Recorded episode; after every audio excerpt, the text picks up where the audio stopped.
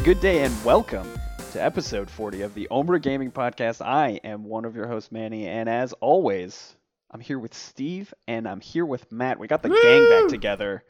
How are you guys doing? It's good to see you both. I'm doing really well, Manny. Thanks. Today was my first week at my new job. It's been That's a right. it's been a lot of work, but uh, the people are nice. They may be listening to this episode, Hey, so I'm only gonna say good things. Well, I'll tell you what. no, I do. uh, I do like it though. I miss working with you very much. I know we're and not if you together. find a replacement Manny, I will find you and I will fucking kill you. Well, all right. I won't. Also, even if there's another Latino at your job, don't even look at him. I, f- That's- I fear being replaced. I'm HR. I have to look at everyone. How you doing, Steve? I'm doing good. It's very warm out here, very humid.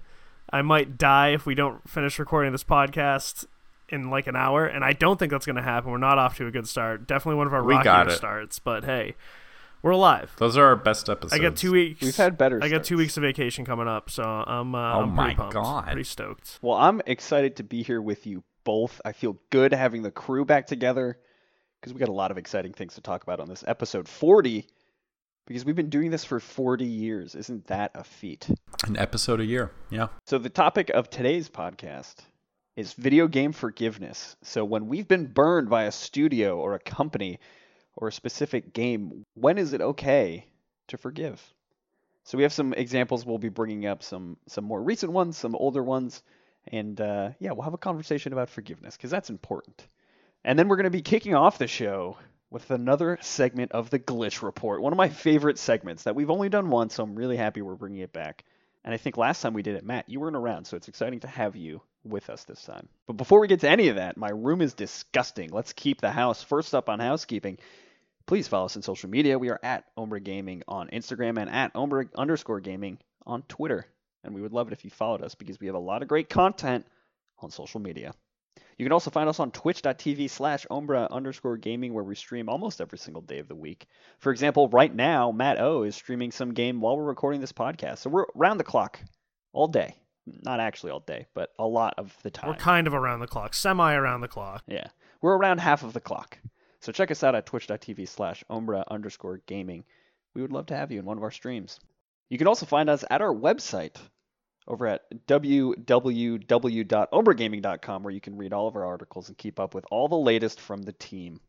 And you can even give us a call if you find something on that website that you enjoy reading, or if you want to respond to anything on the podcast, you can call us at 347 509 5620 and we might even play your voicemail here on the podcast. And I think we do have one for today's episode. Is it from Remy Bucks Aplenty? It's from Magnum.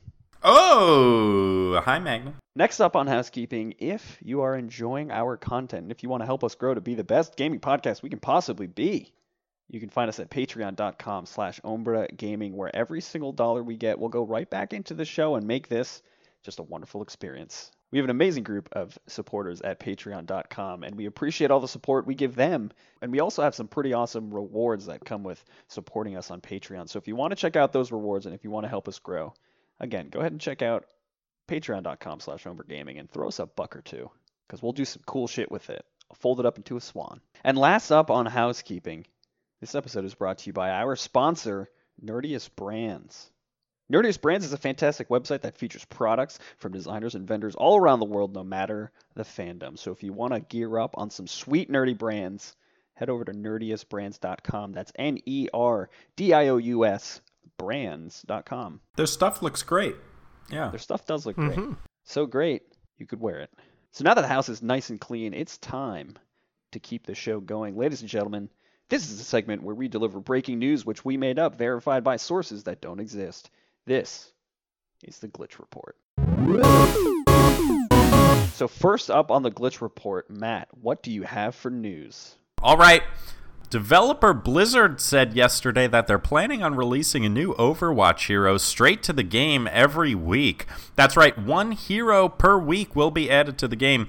When asked about what roles these heroes would fill, Jeff Kaplan responded that only DPS heroes would be added to the game, as nobody likes playing support heroes anyway.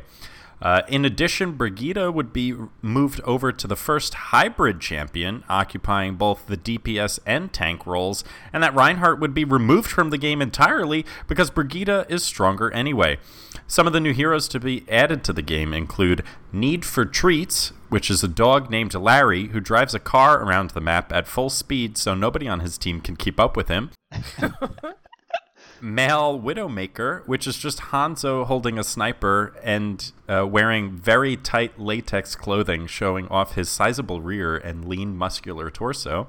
Oh, wow. Wow. And the last of which is Cranky Cat, which is just a large house cat that, when it encounters enemies, can actually slap them off the entire map with its paw, which cancels ultimates, is uncounterable, and has a five second cooldown. Wow. These are huge developments coming from Blizzard. hot, hot news coming from the Blizzard Hamster team Boy was something, but this is just. All verified information. by sources that don't exist, obviously, because this is the glitch report. Well, it's funny you bring up some Blizzard news because I too have a glitch report segment from Hmm. Blizzard. So the headline reads Blizzard announces new hero based on player feedback asking for more realism. Hmm. So I'm going to read a little bit of the article here. In a surprise announcement just this morning, John Oh. Q. Blizzard, CEO of Blizzard Entertainment, released a short video announcing a new Overwatch hero, breaking from tradition of having Blizzard's VP Jeff Kaplan as a usual announcer. In a video, Mr. Blizzard said, quote, We've surveyed millions of Overwatch pl- players, and the number one piece of feedback was requesting more realism and more relatable heroes. So after months of hard work, we're finally no. excited to announce our new hero, Ron the Sad Adult. John Q went on to say that Ron is in the support class because he himself needs a lot of emotional support. Aw. Ron's callouts include, "Hey, anybody down for Buffalo Wild Wings after work? no? All right. Oh, And, no. Hey, Brigitte, how come you haven't replied to my text messages? Must not have gone through." John Blizzard then went on to describe Ron's ultimate, which is going to a bar in Kings Row on a Tuesday afternoon, getting drunk by himself, and thinking about how much fun he had at the party he went to in college. Oh. Ron the Oh. Sad Adult will be releasing next week on all platforms. I can't wait to play as Ron. That's So, so some hot, hot news coming from Blizzard and John Q himself. That's straight from the top. Very top. The tippity top. So, Steve, what do you have for the glitch report? Because we're already pretty hot. So hot. We're boiling over here, buddy. I gotta cool down. It's spicy. Spicy news. That's what they call it. So, the title of this article Spider Man's web is not made of what you think. Oh. All right. I'm already into Well, this. yeah, this, Matt over here, just assuming the worst. Wait until I read the piece. Can't judge a book by its cover or an article by its title. It's true. In just about a month, the highly anticipated PS4 exclusive Spider Man will finally be available. So far, we have seen some impressive gameplay footage as well as action packed trailers. However, there has been one unanswered question that has hung over the minds of gamers What exactly is that web made of? President and CEO of Insomniac Games, Ted Price, commented on the issue saying, We wanted to make this iteration of Spider Man truly unique. We wanted to add our own special touch to it so it stood out in the Spider Man's long history. With decades worth of Spider Man stories already in existence, this could prove to be a challenging endeavor. When asked to elaborate on how exactly Insomniac was putting their own unique stamp on the franchise, Price smirked with confidence and said, We made the web out of sausage links. The comment left us curious as we truly didn't comprehend how sausage links could possibly maintain the same adhesive qualities as traditional web. Price laughed it off, saying, Sticking to things is completely overrated. The links can still wrap around objects, creating a firm grasp, allowing Spidey to freely travel through New York. Also, it's super satisfying shooting individual sausages at your enemies. We've included an animation where if you shoot it directly in their mouths, you get 10 Spidey bucks. When asked what players would use the Spidey bucks for, Price shrugged and said, Who knows? Maybe some sausage themed Spidey skins. So I guess we get our hands on Ew. Spider Man and his many sausages on September 7th. That's exciting. Very nice. So you get spider sausages, If you throw the word bucks in front of pretty much any word, I'm gonna laugh at that. Spidey bucks. Yeah. So now going back to Matt, what is your Yeah. final glitch report segment?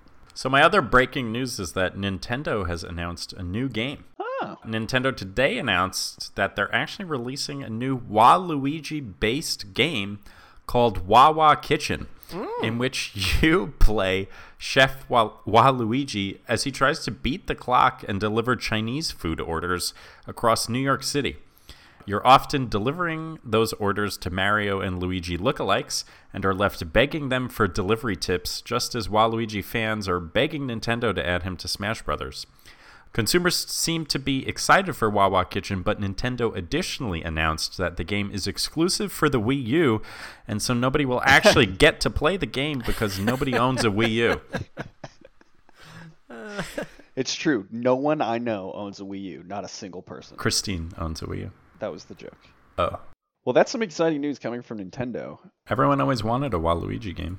I'll, I'll play this game as a fan of Overcooked and a fan of Waluigi. I'll definitely play it. Yeah, that it game. seems like a little crossover event, really. Yeah. Well, I have some exciting news coming from the studio behind Pokemon Go. So the headline reads Company behind Pokemon Go drops trailer for new AR game. AR is very hot right now. It's people. hot. Very hot. It's super hot in the streets. And in the sheets. Ooh, hello. So I'm going to read a little bit of the article here. Niantic, the company behind hits like Pokemon Go and Harry Potter Wizards Unite, dropped a trailer for their next groundbreaking AR mobile game. In an effort to reach more millennials, the, S- the San Francisco-based studio's newest game is called Tinder Go, hmm. Oh no. an augmented reality game that simulates the thrill of going on dates with people that you met on your phone. Shortly after the trailer dropped, a Niantic spokesperson said, you know, we're really excited to bring online dating to the AR scene. Now you can hold up your phone at an empty seat in a bar or restaurant, and a rendered version of an online date will appear right before your eyes. There aren't many better so thrills than going on countless awkward dates until you meet that one person who act- who's actually pretty normal but moves to Austin in two weeks. Niantic also announced that players can select a male or female avatar, which will result in different gameplay experiences. Hmm. For example, female players will have a higher drop rate of creepy dudes who aren't familiar with acceptable social behavior, while male, while male players don't actually go on any AR dates. They just endlessly swipe on their AR phone displayed on their actual phone until the game crashes. it's pretty wild. Two two worlds merging before our eyes. It sounds Yeah. like a terrifying Black Mirror episode. you know? it does. Coming straight from the glitch report. yeah, it's hot, it's hot it's obviously real. It's definitely not fake. Nothing fake about It's it.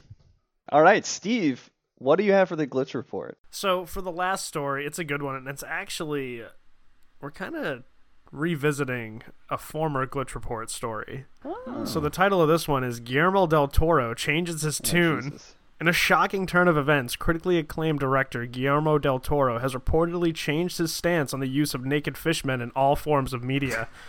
My goodness. We've previously reported that there was a rift forming between he and Hideo Kojima as they ran into creative differences on Death Stranding. Last we heard, Del Toro was insisting on the inclusion of more naked fishmen in Death Stranding, and all media in general. When reached for comment, Kojima mentioned, For months, all I heard from him was, Kojima san, we need multiple naked fishmen in Death Stranding to really sell this thing. Without this army of naked fishmen, our audience will not be pleased. I insisted that he change his mind, but he was set in his ways. Until, last Tuesday, it all changed. We tried to press Kojima for more information, but all he did was stare at us while slowly shaking his head no and backing down a hallway at what can only be equated to a snail's pace. We reached out to Guillermo del Toro's camp for comment, but so far I've only received radio silence and one strange drawing done entirely in crayon, which depicts a naked fishman with a big X drawn over it. What? The only other pieces of information we have to go on is a security tape from the local aquarium last Tuesday. It shows Del Toro entering the facility with a smile on his face at approximately 2:37 p- p.m. Pacific time. The footage goes on to show him leave the aquarium at 6:52 p.m. Pacific time with a completely blank expression on his face. What happened during those 4 hours is anyone's guess, but one aquarium employee told us something went down in the fish tank. None of the fish would even look at us even after Del Toro left.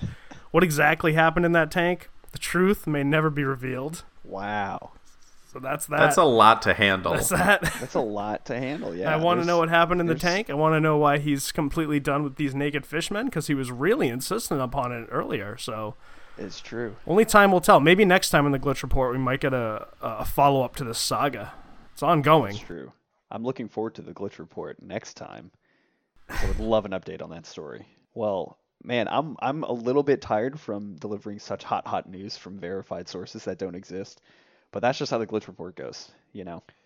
So, with the glitch report out of the way, let's keep the show going. It's time for the topic of the podcast, which as I mentioned at the top of the show, is how to deal with video game forgiveness. So I feel like this is a product of some things that have happened recently, most notably uh, the No Man's Sky next update.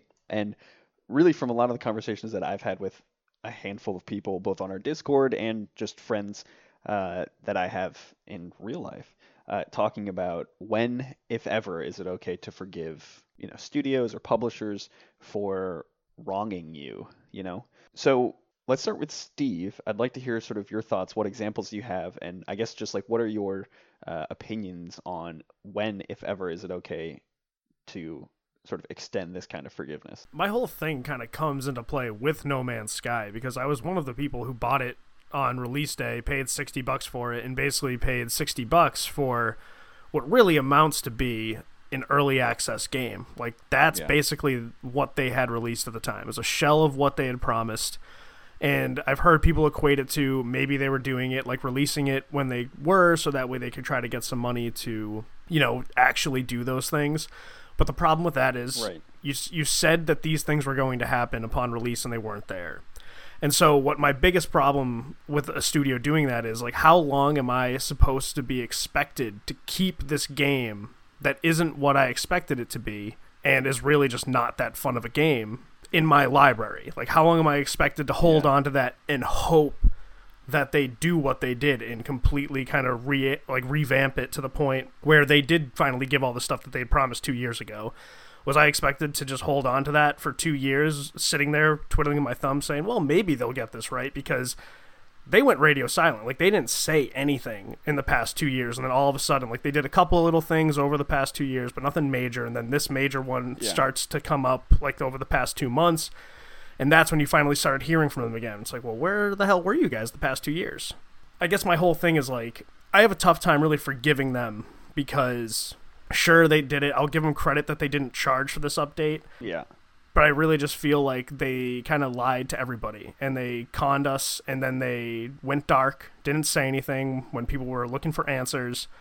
And sure, there's there's a strong community of players who love the game, but I don't know. I, I just felt like I wasted sixty dollars. Yeah, and I mean, yeah, yeah, it's an interesting one, and I guess I'll sort of dovetail, not dovetail off it, but I'll continue that conversation because I am going, I have gone back to No Man's Sky, and actually I've been really enjoying it, and it is finally the game that we were promised at launch. But yeah, I mean, I can totally see how a player wouldn't feel compelled to get back into it and would feel super burnt by it. Because they, yeah, they lied or Sean Murray lied. I, I, I don't know, right? Like I don't know whose calls, you know, who made the calls, mm-hmm. who made the decisions that they did, but it's an interesting one because they did go completely silent, but they also had a super passionate, like you said, community that loved the game and had played it the whole time we weren't playing the game. Mm-hmm. And they were probably making a lot of the decisions that they made in the next update based on the feedback and based on the engagement they got with that small community. So mm-hmm. they just went heads down on this on this product that was like super super hyped beforehand. I mean, I, there was so much noise behind No Man's Sky when it was launched. I think he even went on the Colbert Report, and he, he was. was. About, I remember yeah. watching that interview. Yeah, and he was talking about the game and about how it's all procedurally generated and all this, yeah. and so there was so much hype behind that initial launch. Yeah, and, and that's what sucked me in. But there was just yeah, there was so much hype because there really wasn't anything like the game that they were selling us. Um, not the game that they sold us, but the game that they were saying they were selling mm-hmm. us. But yeah, so it's interesting because I have clearly forgiven them. I guess if if nothing else, then like passively forgiving them because I'm playing the game and I've yeah. in the last like week and a half maybe I've put like probably 30 40 hours into it and it is finally the game that I wanted at launch. But I don't know, like I, I think for me I compare the video game industry to nothing else. There is nothing to compare it to. I've heard people like say compare it to a car. What if you bought a car and it didn't have wheels when you first bought it? Like that's they're not the same kind of product at all. They're not even. I would say the closest thing maybe is movies or and or music, but still completely different. So like I'm when I hear people say things like, "What if you saw? What if you went? You know, bought a ticket to go to a movie and halfway through the movie it was just no audio for the rest of the movie?" And it's like, cool, yeah, that would suck, but that's a completely different example. Like that doesn't. It's not one to one for me at least. Yeah, but I think you're going off the basis that of games as a service instead of games what they used to be. Mm-hmm. It's like when they shipped, they shipped releases. a final product, and yeah, that was it. And because there was no indication that this was a game as a service, there like in Right. any of Right. their pre-release marketing material we were supposed to get this outrageous adventure game and like i love how it was like yeah you might not encounter people but if you wanted to link up with your friends you could and then there wasn't any of that Right. I mean, he definitely lied. Yeah. Like, he blatantly lied on television and during marketing campaigns. Yeah. Like, I won't forgive him for that. Like, he, he lied to the public about what product he was delivering. yeah And I guess you're right. I mean, I am looking at it from a games as a service scope, but it, I mean, the I mean, we're specifically talking about No Man's Sky, which is a game as a, s- it is a game as a service. You know what I mean? So like, even if you do break it down between something like God of War, which is not a game as a service, and something like No Man's Sky, which is and has those regular updates, I still can't compare it to anything else. Like, I can't compare No Man's Sky to any other form of media at, le- at least easily. Like I'm struggling to think of a comparable example. And so like for me that was like using an example is the easiest way to answer a question, right? Like if God of War didn't have a bunch of things that it was supposed to have, then I could maybe be closer to making an example to a movie or something because it's a standalone product. But without that example, it's hard to like test my theory of when forgiveness should happen because there is no other there's no precedent, there's no other example. But uh, again, like I'm playing the game, and so for me, and this is just my personal thing, I I'm ready to forgive a studio or or publishers for making huge fuck ups like that. Fuck ups being the word I'm using to describe all of the shitty things that they did, lying and, and whatever, when they have proven to have learned their lesson and have put that into practice, right? So like No Man's Sky is a free update, has all the content we wanted. Yes, they burned us, they burned me because I paid for it, they burned you, Steve, but they gave us a game that's enjoyable in the end. And I mean, I guess I'm forgiving them because I'm playing the game. Not that I paid them more money, you know, but I mean, like Matt, you're you're playing the game as well, right, on PC? Yeah. So like, is forgiving different than using the content or enjoying the content? Well, I'm specifically targeting Sean Murray. I'm specifically targeting him because he was like the face of the company and he like Yeah. lied to people.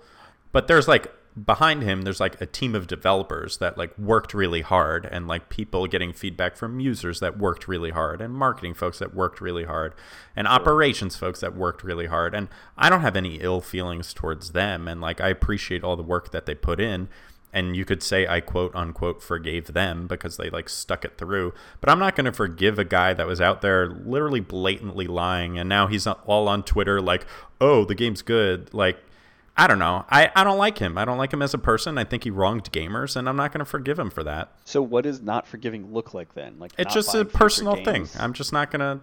I'm not gonna forgive him. I'm gonna no- note what projects he's working on in the future, and I'll be wary of like purchasing them. But Yeah. again, he's just one person. He's not like he's not gonna be the face of every company he ever works for. And I don't know if that's forgiveness or not, or not forgiving Sure. or not. But it's like I'm not ever gonna take his word at face value ever again. Yeah.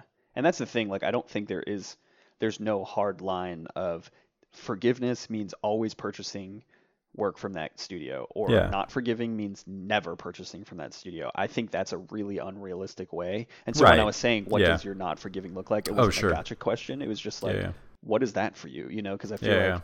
I know people who are like Hello Games burned us. I'm never buying anything from Hello Games again. Or Yeah.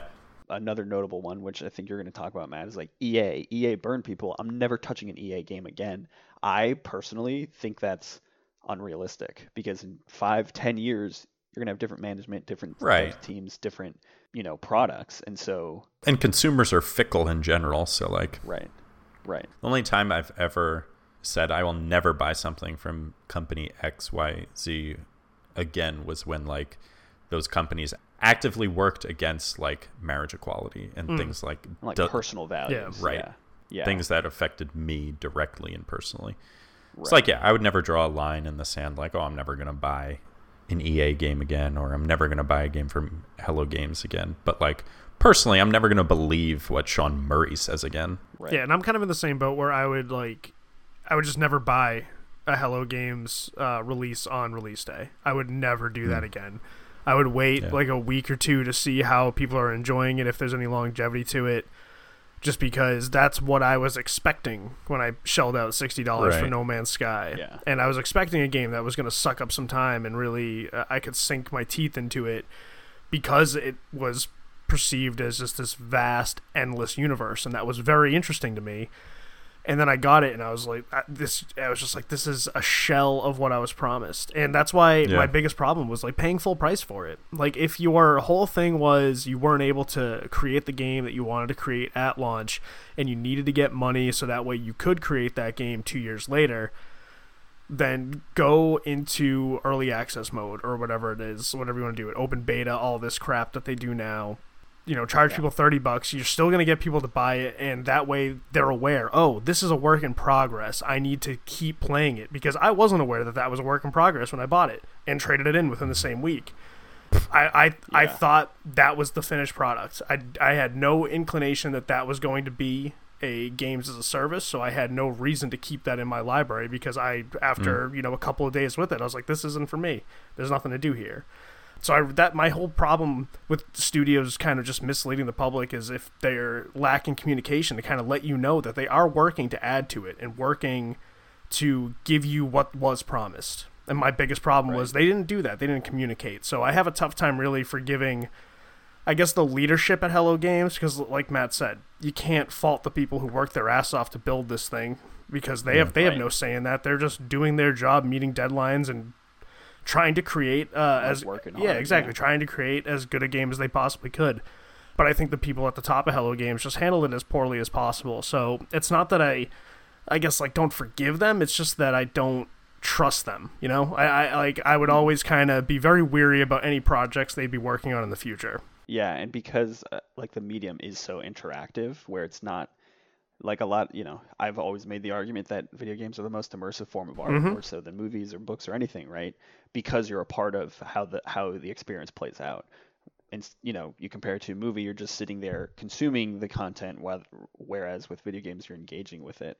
And because video games are so interactive, and because it's like a two-way street media, um, yeah, it just needs to be a case by case basis. Like it can't just be I don't know. I compare it to like maybe scandals that are happening in the film industry, right? You have like Harvey Weinstein, for example, who's like does some awful shit. So like that's for me personally very easy to be like, cool. Uh, I mean, he's not making movies anymore, but let's say he was, I'd be like, cool. I'm never gonna watch his movies again because that's something that's re- realistic. You know what I mean?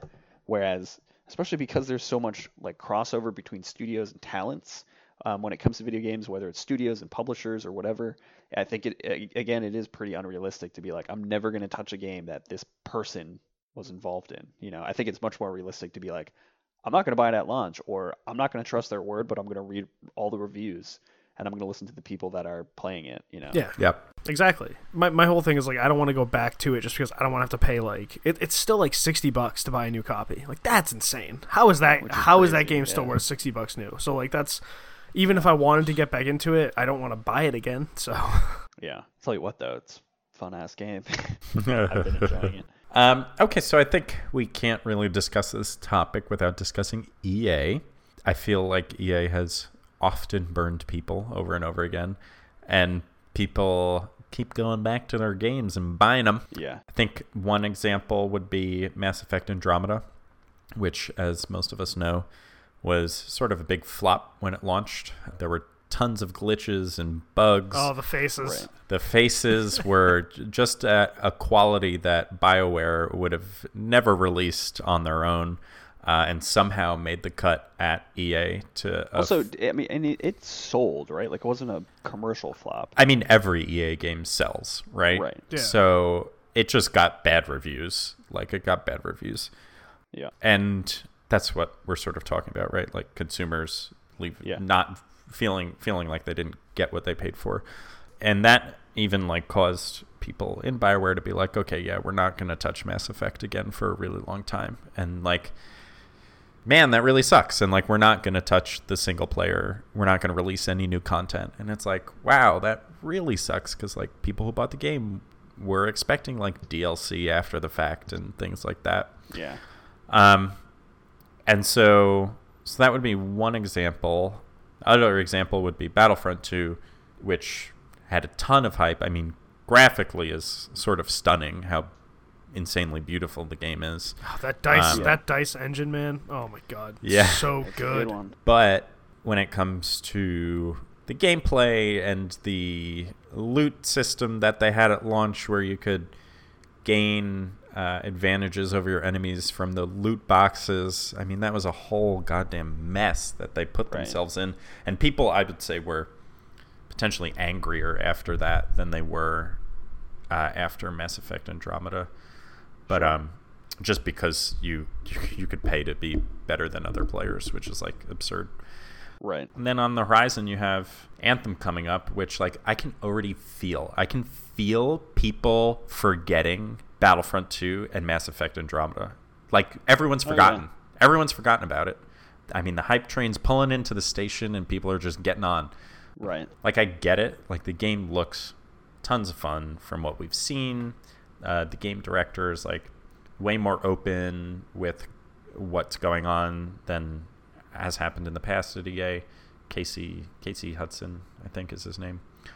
But it's like you have to remember what happened like a year before this game or two years before this game's gonna come The out. North remembers. you know? Mm.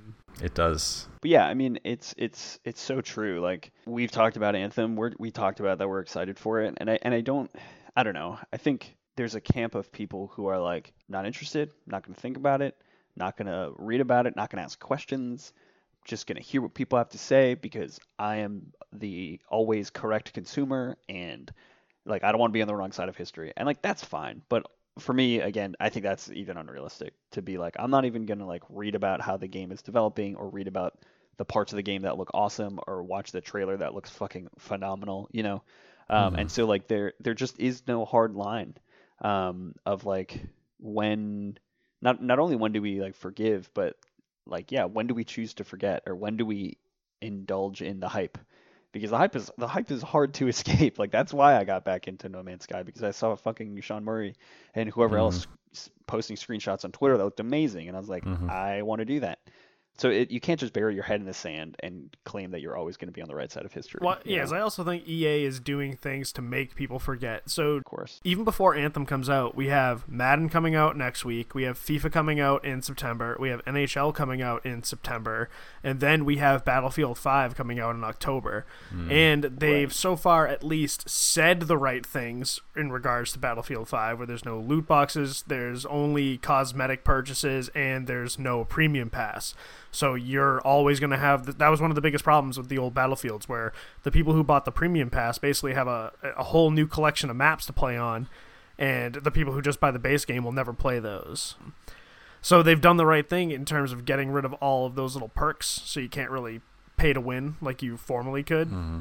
And so even before Anthem comes out, they'll have that slew of big releases that is that are all going to sell millions of copies and totally take away from all the attention that people would have focused on Battlefront 2. And that's what being a big publisher affords you those like possibilities where you can kind of make people forget just because they're like, "Oh, look at this Right. little thing over here we got for you." They just keep distracting you with other with like new releases. And hey, Right. if you have the ability to do it, go for it. Because I know, uh, you know, Manny, you're a big FIFA player. I play Madden every year, so they're gonna sell their copies. And I understand it's easier to hate a company like EA because you know they are like the big corporation and all that stuff. But I enjoy playing their games. Like I love Battlefield Yeah. as a series. I'm going to pick up Battlefield Five. Um, I, I, I know for a fact right on release day because that is a game I'm interested in playing. I like the multiplayer. I love the story mode. I, good for them for keeping the story mode, unlike a certain competitor of theirs. Yeah. So when they do things like that, it's kind of like, all right, yeah, I get it, you're a big company, but at least you are making the effort. You're you're doing Right. and saying the right things. So now we have to do the wait and see approach. I'm very curious Right. to see what Anthem's all about. So far, it's not For only the stuff we've seen, but the things we've heard from people who have played the game, like at E3. Only good things to say about it, and those people aren't paid to say that stuff. They're actual games Right. media people with no bias, and it was cool to kind of hear some positive feedback because that is a game that everyone is going to put under a microscope. For sure. And and I think you know, you're right, like they are releasing those mainstays, the Maddens and the FIFAs and all that. And you know, d- different consumer groups for sure, like the people who play Madden, maybe not the same kind of people that play Battlefront 2. Mhm. And and so this is reminding me of the voicemail Reese left in a previous episode where he was Yeah. like talking about what defines this generation and referencing the quote soulless corporatism, which like he's not wrong, you know, but in direct response to that, Wout was like, yeah, but uh, video game studios want to make money. Yeah. So like Right. of course of course it's corporatism. I heard, I was listening to an interview with uh, game director Mark Norris. Um, Oh, Mark? Yeah, I know Mark. yeah, you know Mark from Hangar 13, and he was like, Oh, hi, I don't- Mark. a hot mock. He was like, I don't want to hire people who don't love video games, right? So of course the people who are behind even the most corporate of studios, you look at EA, like even the people who are game developers or artists or whoever at EA, like they love video games probably, right? But yeah, at the end of the day, like they want to make they want to make money, they want to answer to their superiors, their superiors want to make money, and that's just what that's what the industry is. Right. Sure, it, I think Wout was like, hopefully it comes from a nice heart or something like that, and like, yeah, perfect world, sure, but at the end of the day, like we live in a capitalist society. We're gonna sell things to make money, Yeah. you know, And you're gonna buy them. and you're gonna buy them, and that's just part of the fucking game, you know. So I think what it comes down to is what steps do these studios have to take for us to actually for maybe not forgive that might not be the right word but what do they have to do for us to trust them again manny what do you think I think it uh, I- again. I think it just comes down to putting the fact that they've learned from their shitty actions and learned from the blowback into practice. So like I look at Hello Games releasing. I mean like I would say they release a, a great update that's free for me. That's like okay, cool. You got wise to the fact that we all called you out on your bullshit at launch, and you worked hard for two years, and here we are with a game that's actually awesome. Great. I'm gonna forgive you because I want to play this game, and I have been, and it's and it's a good experience. Some would say the, it should have been free anyways, and it should have been that kind of game at launch. And yes, of course it should have, right? But to say that until I'm dead and never play the game, even though I want to, sounds ridiculous to me. So this is my version of forgiveness, and this is upon the this is the basis upon which I choose to forgive them. okay And so like EA would be like Anthem better be a wildly different experience than Battlefront 2. all right So like put That's put your learnings into practice. That's my that's my call. that's your motto in regards to trust and forgiveness Nice. how about you matt How does my forgiveness manifest itself? Is that the question? yeah that was way fancier than how i put it but sure that works we'll say that i said that Uh, well, I was reading a poetry book on mindfulness today, so I'm feeling extra mindful. nice you look mindful Oh, thank you. I don't know. It's it's tough. It's tough. I don't know. I don't know if I have an answer. Like, because I mentioned like businesses that I felt like I've never stepped in a Chick Fil A, and I never will, and I'll never eat their products because even though they've done like a lot to fix what they like did, like they had shit where they had people going in there like, we hate gays. Let's eat a Chick Fil A, and it's like, holy fuck. Like, yeah. I'm never gonna eat there, even though the company has done like a ton since then to reverse that. Yeah. Um, and they like opened in New York City, and like there's a line around the corner, and I've heard Chick Fil A is delicious, and everyone that eats there loves it. But uh, yeah, I'm never gonna eat there because of what they did. So I don't think anyone in the video game industry will ever reach that level ever for me. You know. right. So I don't know. I I think I just get more wary. Like I Yeah. said about Sean Murray, like I'm not going to believe what he says anymore. But that was that's more like a personal value. Like he lied and now I know he's a liar, so I won't believe him. But like Right. I'll still look at Hello Games and see what they come up with and I am enjoying the next update right now. I will always like keep up to date obviously with EA and what games are coming out with Yeah. and I'll likely play their games in the future. I probably feel the most wronged by like Destiny 2 and Bungie, but like I still played the game even though I felt wronged, but I won't buy the update. Like I'm not buying the new DLC because I think it's absurd that they're charging money for like, you know how No Man's Sky released next for free?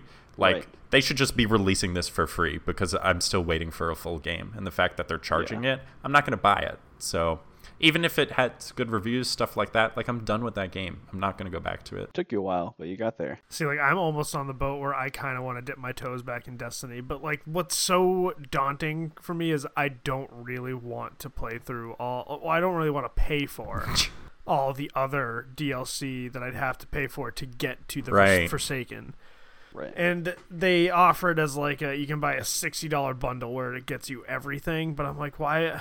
No, I don't want to pay sixty bucks for it again. But I'm kind of torn because I, Yeah. I've kind of had that itch. Like when I when, when we were playing the division, I think at one point I said to you, I was like, you know what I miss, and uh, you were just like. I don't think you actually said it. You said something else, but I was just like, "Yeah, Destiny 2," and you were like, "Yeah, we had some fun playing that." But it, because I kind of got that itch where I kind of wanted to go back into that world, just because I loved the mechanics of the game, and the whole reason I stopped playing is because there wasn't anything to basically grind for anymore. Like once you hit like Right. 305, that was it, and then they released all the stuff you had to pay for, and I wasn't really interested in paying, you know. 30 bucks here, 15 bucks here, and then for this Yeah. new Forsaken, which will be what, like 40 bucks by itself or 30 bucks by itself, it's a lot. It's a Yeah. lot to take on. Um, so when I look for, I guess, that trust and for forgiveness, I'd like the studio to kind of extend as many olive branches as you know is reasonable for them. Obviously, they're not going to do anything that's going to cause them to lose a substantial amount of money. That's not how business works. I understand that, but hey, I, that's why I've said multiple times I applaud Hello Games for giving this update for free. I think it was still two years kind of too late. I think if they re- like if they really wanted to win me back personally, and of course I'm just talking for myself here, work it out with Sony so this is like the PS Plus free game of the month or something. Uh, this would Yeah. be the huge olive branch to all those people who paid for it originally and traded it in like myself. I guarantee I'm not the only one. I'd be shocked if I was. You know, something like that, or put a severe discount on it. You know, sell it for twenty bucks for PS Plus subscribers, or you know, fifteen bucks or something. I don't know. Just do something to be like, hey, we realize we colossally fucked up. So here's this gesture where we hope it brings you back. And something, if they did something like that, I probably would have been tempted to hop back into it. If it was like a fifteen dollar purchase on PlayStation Store, sure, why not? Fifteen bucks, whatever. But I don't Right. want it to pay sixty bucks again, or even used. It's still like thirty bucks most places. So that's Yeah, just yeah. that's just too much. So my whole thing is make the effort and uh, not only say the right things, but do the right things. And that's why I have an eye on EA. I, I like what they're here. I like what I'm hearing from them as we move towards Battlefield Five and Anthem, but until they actually walk the walk, you're still a little bit weary. Uh, with Battlefield, it's different just because I, I've played those games and I, I enjoy those games. With Anthem, it's a brand new IP, so there's a lot of things that could go wrong. Right. Um, so that one you're we're watching a little bit uh, a little bit more, I'd suppose. But honestly, as long as they do what they're saying, I'm okay with them. Even if you've wronged me in the past, as long as I've seen that you've changed, I'll be I'll happily play your games. Right. Yeah, it's it's a tricky situation, but you know, again, I think it's everyone's got their own sort of take on it and their own reactions to it, and some are uh, more aggressive than others, and some are a little bit more gray because Yeah. you know that's just being a human.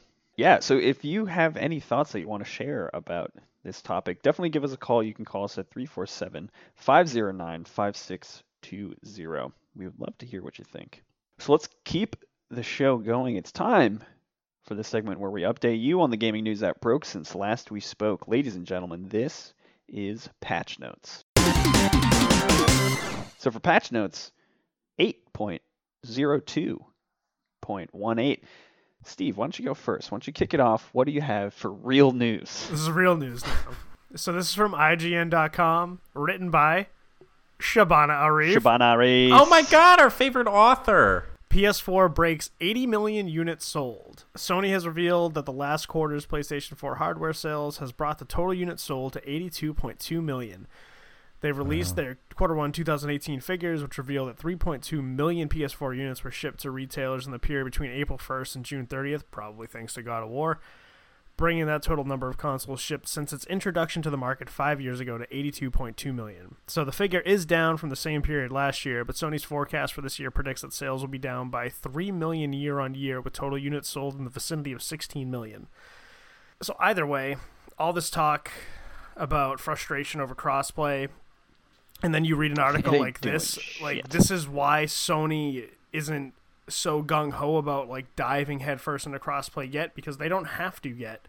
I, Right. I I do think eventually they will. I mean, they're saying all the right things in regards to that. We're like, yeah, we're working on it. Um, th- well, their, their last comment on it was a little bit better than their first one, where they were just like, yeah, we're not gonna. We just want people to play on PS4. But again, when you sell that many consoles, like, are you are you you really hurting? I, I, you Yeah, can kind of yeah. see why they're not rushing into it because they don't really have to. And uh, like, I get it. You want to play with your friends on Xbox when you're playing on PS4, but hey, this is where the games are. You know, this is where the games are. So it's cool. It's a nice little milestone. It's definitely one of the more impressive consoles over the uh, over you know I guess over the past few generations in terms of sales. So you know, good for them. Good for them. Good for them. Good for them. Yeah, I mean, it's you know when you're sitting on the top of the mountain, you don't have to do a lot to have a good view. So just came up with that Gotta look. on the fly. That one's free. Matt, what do you have for patch notes? Um, so I have an article from GameSpot by Jordan Ramée. BioWare hears Mass Effect and Dragon Age requests teams working on secret projects, Ooh. which is sort of exciting and sort of unexpected because after Mass Effect Andromeda until right now, BioWare had been pretty firm in saying that they would not be working on Mass Effect again until a very long time after this, and that they aren't working on Dragon Age. And as revealed in the article and in BioWare General Manager Casey Hudson's uh, blog post that he released, thanking folks for their support of Anthem, uh, he also mentions, uh, quote, and yes, we hear loud and clear the interest in BioWare doing more Dragon Age and Mass Effect. So rest assured that we have some teams hidden away working on some secret stuff that I think you'll really like. We're just not ready to, to talk about any of it for a little while, which is like sort of shocking Yeah. that they have teams working on stuff. To be honest, I thought Mass Effect Andromeda was the end of the Mass Effect series, and it very Right. like and it's pretty clear to me that if Anthem is not success- successful, like I'm fairly certain EA would just shut down BioWare. So for Casey Hudson to be like, well, we do have some secret teams working on Dragon Age and Mass Effect is like sort of a big deal because uh, Yeah. it sort of points to the fact that maybe Anthem isn't the last sort of straw for BioWare, and maybe that you know they are continuing their other really popular IPs. So Yeah. Hopefully, this could lead to a remaster of the trilogy. Oh, man. I don't understand why they haven't done that. Like, I feel like it's such an easy cash grab. Yeah, they'd probably make a shitload from it, yeah, they they would. but not if they're not done with the series. Maybe, yeah. You know? Well, I mean, at least it's good news for it, though. There's a chance that maybe Yeah, it right. pops back up. They're actually going to release uh, Mass Effect Andromeda next. It's going to be a free update for the game. It comes out in two years. On the Nintendo Wii U. Everyone's face is going to look normal. Uh, so I'm going to round out patch notes. Uh, this is coming from Eurogamer, and the headline is Detroit and Heavy Rain developer Quantic Dream loses employment court case. Oh, So I'm going to read a little bit, and this is from Tom Phillips. Controversial game studio Quantic Dream, developer of PlayStation exclusive Heavy Rain and Detroit Become Human, has lost a court case against a former employee. The victim in the case quit their post due to offensive photoshopped images of the employee circulated at the studio. Images which came to light after a damning joint investigation into a toxic workplace culture undertaken by a team of journalists at Le Monde and published back in January. These reports accuse Quantic Dream leaders David Cage and Guillaume de Fondaumière of inappropriate behavior, overworking staff, and colluding or colluding in or at least Collusion? turning a blind eye to a schoolboy culture involving sexist and racist jokes. yikes! Quantic Dream boss David Cage said at the time he was, quote, shocked by the allegations, and in a statement published by the studio's Twitter account, Quantic Dream branded the claims by its own staff as, quote, slanderous and part of a smear campaign. Then, in an unprecedented move, as discovered by Kotaku in April, Quantic Dream began quietly trying to sue the publications three of France's sue the publications three of France's largest media companies for publishing the reports. So then the article goes on to say, in this case, the Quantic Dream staff members' experience at the studio swung the court in their favor. The staff members' decision to quit will now be treated as an unfair dismissal with the rights according to this. Quantic Dream, meanwhile, has the now has the right to appeal. Um, so basically, there is like a part of French employment law where uh, unfair dismissal, that's what the term is called. And so if you are unfairly dismissed from a company, which means like you're not fired, you're not laid off, but you quit because of workplace culture or behavior or some other shitty thing, uh, then you obviously have rights, both monetary and, and, and benefit rights, which is what that person was suing Quantic Dream for. Yeah. And that's when Quantic Dream came out and they were like, we categor- categorically deny all these claims. That's when they started countersuing the publications for, re- you know, publishing these reports. Yes, but there were also two other employees who also sued Quantic Dreams, and they were Right. not given the ruling by the judge. They, theirs was Right. dismissed. So it's a very weird situation. Like, I I I have no Yeah. idea what the full story is. Well, yeah. I mean, at least I don't one, think anyone this, ever will. No. this one person who apparently had Photoshop images of them in like sexual in sexual settings and like Nazi regalia and shit. So like that came out to be true, Mhm. but these other two weren't. So I, I, I don't know. It's a shitty situation, and I think it stems from what we've talked about before, which is like the best parts about this media is that it brings people together, and the, one of the shittiest parts about this media is that it brings people together, and people can inherently sort of create a toxic environment for a lot of reasons. Yeah. Uh, it seems like this one was that there were some shitty people, uh, and that's really unfortunate. And it's definitely easy to believe, like just playing all of David Cage's games. I mean, the dude isn't uh, the most open-minded or well-versed when it comes to writing different characters. Other than like, even when he writes men, they're just so riddled with cliches. So I mean, like Yeah. my thing with David Cage is he's always trying to say like, "Oh, judge me for my work." It's like, dude, your work is not art. Like your work is unintentionally hilarious a hundred percent of the time. Like the best part about those games is the interactivity and the different branching storylines and the unintentional humor. Like last night, Yeah. Mm. just making the dude fall down the muddy hill just by not clicking any of the buttons. That's hilarious to me. Right? He just trips the whole yeah, way. and like that's it, why yeah. I love those games. I I'm not loving those games for the deep story themes. That's for sure. Like it's all very Yeah. surface level. Well, so it's clear that this guy's maybe not the best with other folks. All you need to know about David Cage is in the game Fahrenheit Indigo Prophecy. There's a tutorial mission where you're basically playing like a crash test dummy and you're just like learning the controls of the game. At the end of the game, he asks you because also in this tutorial there's David Cage. Just like a digitized version of David Cage in this game, and he's like, "What do you think of my my my android or whatever he's called?" And your two options are nice and sexy. Jesus. Oh, Why would no. why would those be the two options?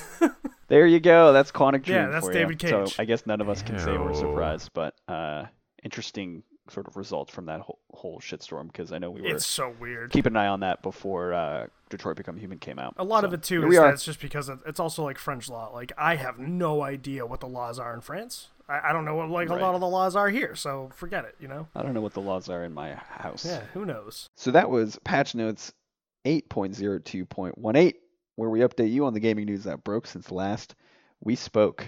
Now, before we close out the show, we do have a voicemail from, I believe, our friend Magnum. So let's give a listen to this voicemail. I haven't screened this one, so I don't know what it's about, but let's see what Magnum has to say. What's up, hombres? It's your favorite bear. About to pick up some Chipotle and thought I'd pose a would you rather question for you. Don't you worry, Manny. It's PG 13 and it's video game related. Oh. Kind of. Oh. So, would you rather A. Have Bowser as a dad who makes you fight Mario once a month? You don't die, but you do feel pain and he always steals your scepter. Not a happy dad in that scenario. Or B. Pay for Wario's medical insurance. Because you know that guy's not taking care of himself. so, Bowser dad, Wario insurance payments. One more thing, twitch.tv slash bear All right. so that was our friend Magnum with a would you rather. I think I would probably rather have Bowser as a dad. TBH. Same. I think entertainment wise, that'd be way more uh, interesting. I would do the Wario health insurance if I could take out a life insurance policy on him. Ah, a little modifier there. if I not, like it. then yeah, give me Bowser dad because Wario I- is yeah. not in the he's not in top shape. Yep, that's true. Yeah. Also, depends what country you're in. Like, if think we Wario and I we're in live. Yeah, in in Canada? Canada, then like I'll take his insurance. Yeah. Well, thanks for calling in, Magnum. We appreciate playing some games with us. And if you want to check Magnum out at his Twitch page, you can find him at twitch.tv slash bearshare. That one's free, Magnum. And he has a new Twitter too, He has a new also Twitter. called BearShare. Find him at, at bearshare. So before we close out the show, we want to give a shout out to a member of our community who has been doing some amazing things. And this week's community shout out goes to Sandra because she just got married recently. To Trapster, another member of the community. To Trapster, another member. Yeah. So congratulations to you, Sandra. Congratulations. We wish you and Trapster the very best. have a great wedding. We're saying this from the past. yes. That's true. So yeah, we're recording this the day before your wedding, but it's coming out several days after after your wedding. So I hope it was wonderful and filled with joy and love. Shout out to you and congratulations. We love you. So with that, folks, I hope you enjoyed this episode as much as we enjoyed making it for you. If you did enjoy it, I would implore you to go check out patreon.com slash ombra gaming and you can help us grow and you can help our content be better and you can help us just be the best gaming podcast we can possibly be. We would appreciate it so very much. So, with that, folks, as always, wherever you are, wherever you're listening from, we really appreciate you, and we will talk to you very soon.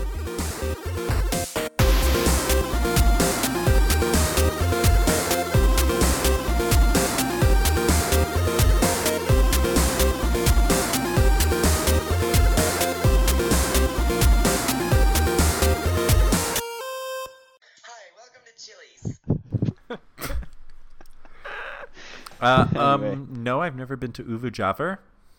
um, I've never been to Uvajava. um, Ba-da-doo-dum-boo-da. Has never been to like- Uvu Javar. or the one that's like, "Hi, thanks for checking in. I'm still a piece of garbage." oh, I love, I love that guy's editing skills. it's so good. Actually, I think Still my piece all-time of favorite garbage. one is the one where the guy's like, "An all-female Ghostbusters. The feminists are coming." I'm an adult virgin. it's to the tune of the Ghostbusters song. I'm an adult virgin. The feminists are coming.